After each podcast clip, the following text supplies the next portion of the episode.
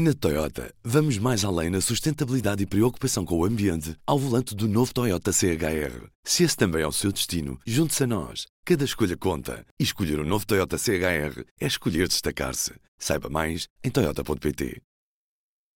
P24, edição da tarde de quinta-feira, 21 de dezembro. Apresentamos a nova gama de veículos híbridos plug-in. Uma tecnologia que veio para mudar o futuro. BMW iPerformance.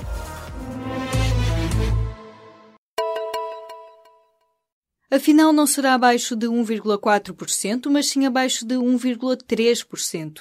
O Primeiro-Ministro baixou nesta quinta-feira a previsão do governo sobre o déficit orçamental para este ano. António Costa afirmou que este ano vamos ter um déficit que hoje já se pode dizer, sem causar arrepios ao Ministro das Finanças, que será inferior a 1,3%. O Primeiro-Ministro fez uma declaração em Belém, onde o governo apresentou cumprimentos de boas festas ao Presidente da República, Marcelo Rebelo de Sousa. паузы.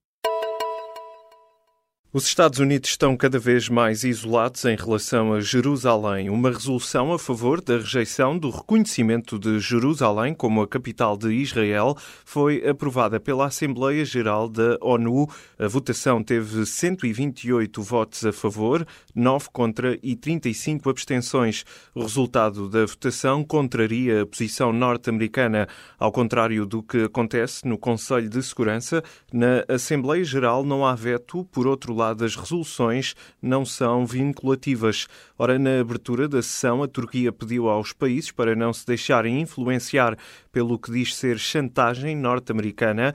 Afeganistão e Mali retiraram o apoio à resolução após a pressão dos Estados Unidos. Paula Brito e Costa foi constituída arguída na sequência do caso da Associação Raríssimas. A Polícia Judiciária está a realizar nesta quinta-feira várias buscas em casa da ex-presidente da Raríssimas, mas também no gabinete do antigo secretário de Estado da Saúde, Manuel Delgado. Paula Brito e Costa é suspeita de três crimes relacionados com recebimento indevido de vantagem, peculato e falsificação de documentos. A informação foi confirmada pela Procuradoria Procuradoria-Geral da República.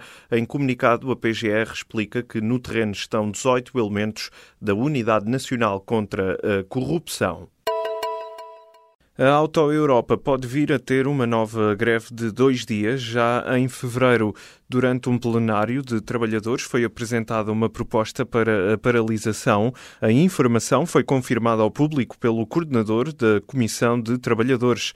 Para que a greve se concretize, será necessário o apoio dos sindicatos, neste caso do CITSUL, afeto à CGTP, e o SINDEL, ligado à UGT. A confirmar-se a paralisação está agendada para 2 e 3 de fevereiro. É neste período que começam as regras do novo modelo laboral aplicado de forma unilateral pela administração após o chumbo de dois pré-acordos ligados ao novo esquema de trabalho previsto para responder às encomendas do novo modelo da Volkswagen T-Rock.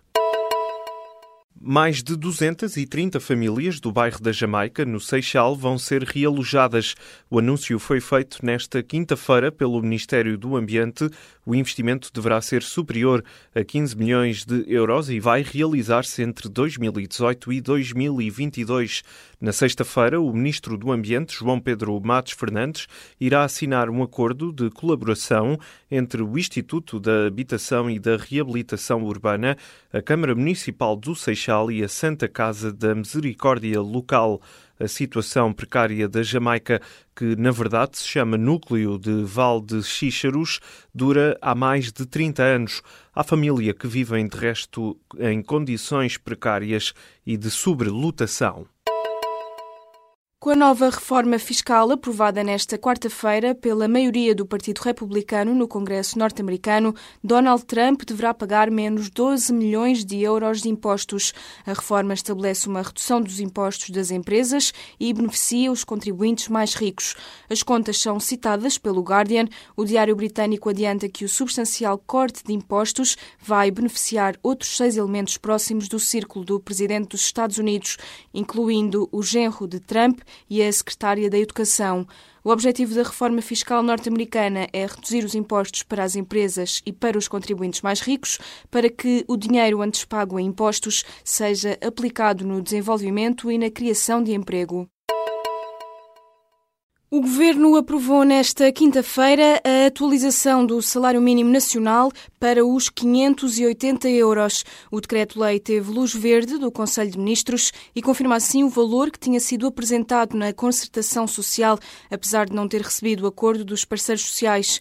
O Ministro do Trabalho explicou que a falta de acordo não esteve relacionada com o valor, mas sim com as condições apresentadas pelas associações de empregadores, condições que o Governo recusou. Também nesta quinta-feira foi aprovado o novo regime contributivo dos recibos verdes. Com as novas regras, haverá uma redução da taxa de desconto a cargo dos trabalhadores independentes e aumentam as contribuições das entidades que contratam. Rui Rio está disponível para três debates no âmbito da corrida à liderança do PSD. O candidato anunciou nesta quinta-feira, em comunicado, que pode participar em dois debates televisivos, na RTP e na TVI, e num terceiro frente a frente, na rádio, para a Antena 1 TSF.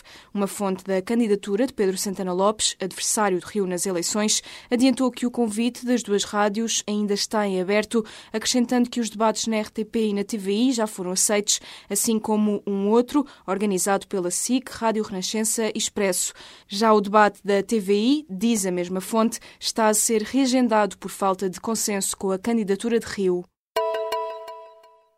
Gonçalo M. Tavares venceu nesta quinta-feira o Prémio Literário Virgílio Ferreira 2018. A distinção é atribuída todos os anos pela Universidade de Évora, foi instituída em 1996 e reconhece o conjunto da obra literária de um autor de língua portuguesa relevante no âmbito da narrativa e ou do ensaio. O júri decidiu atribuir o prémio a Gonçalo M. Tavares por considerar que este é um dos autores mais criativos da atualidade. Gonçalo M. Tavares, de 47 anos, nasceu nasceu em Luanda e é professor de filosofia na Universidade de Lisboa. Desde 2001 que publica romances, contos e poemas e também literatura para infância e peças de teatro. Tem livros publicados em mais de 50 países. A seleção portuguesa de futebol manteve o terceiro lugar no ranking da FIFA, que foi divulgado nesta quinta-feira. A tabela continua a ser liderada pela Alemanha, não tendo registado alterações nos primeiros 35 lugares. Depois da seleção alemã, surge a seleção do Brasil em segundo lugar, a de Portugal em terceiro, a da Argentina em quarto e a da Bélgica em quinto lugar. A Espanha, adversária de Portugal na fase de grupos do Mundial 2018, ocupa a sexta posição. O terceiro terceiro lugar no ranking da FIFA, que é ocupado por Portugal, é a melhor classificação de sempre da seleção das quinas. Na Toyota, vamos mais além na sustentabilidade e preocupação com o ambiente ao volante do novo Toyota CHR. Se esse também é o seu destino, junte-se a nós. Cada escolha conta. E escolher o um novo Toyota CHR é escolher destacar-se. Saiba mais em Toyota.pt.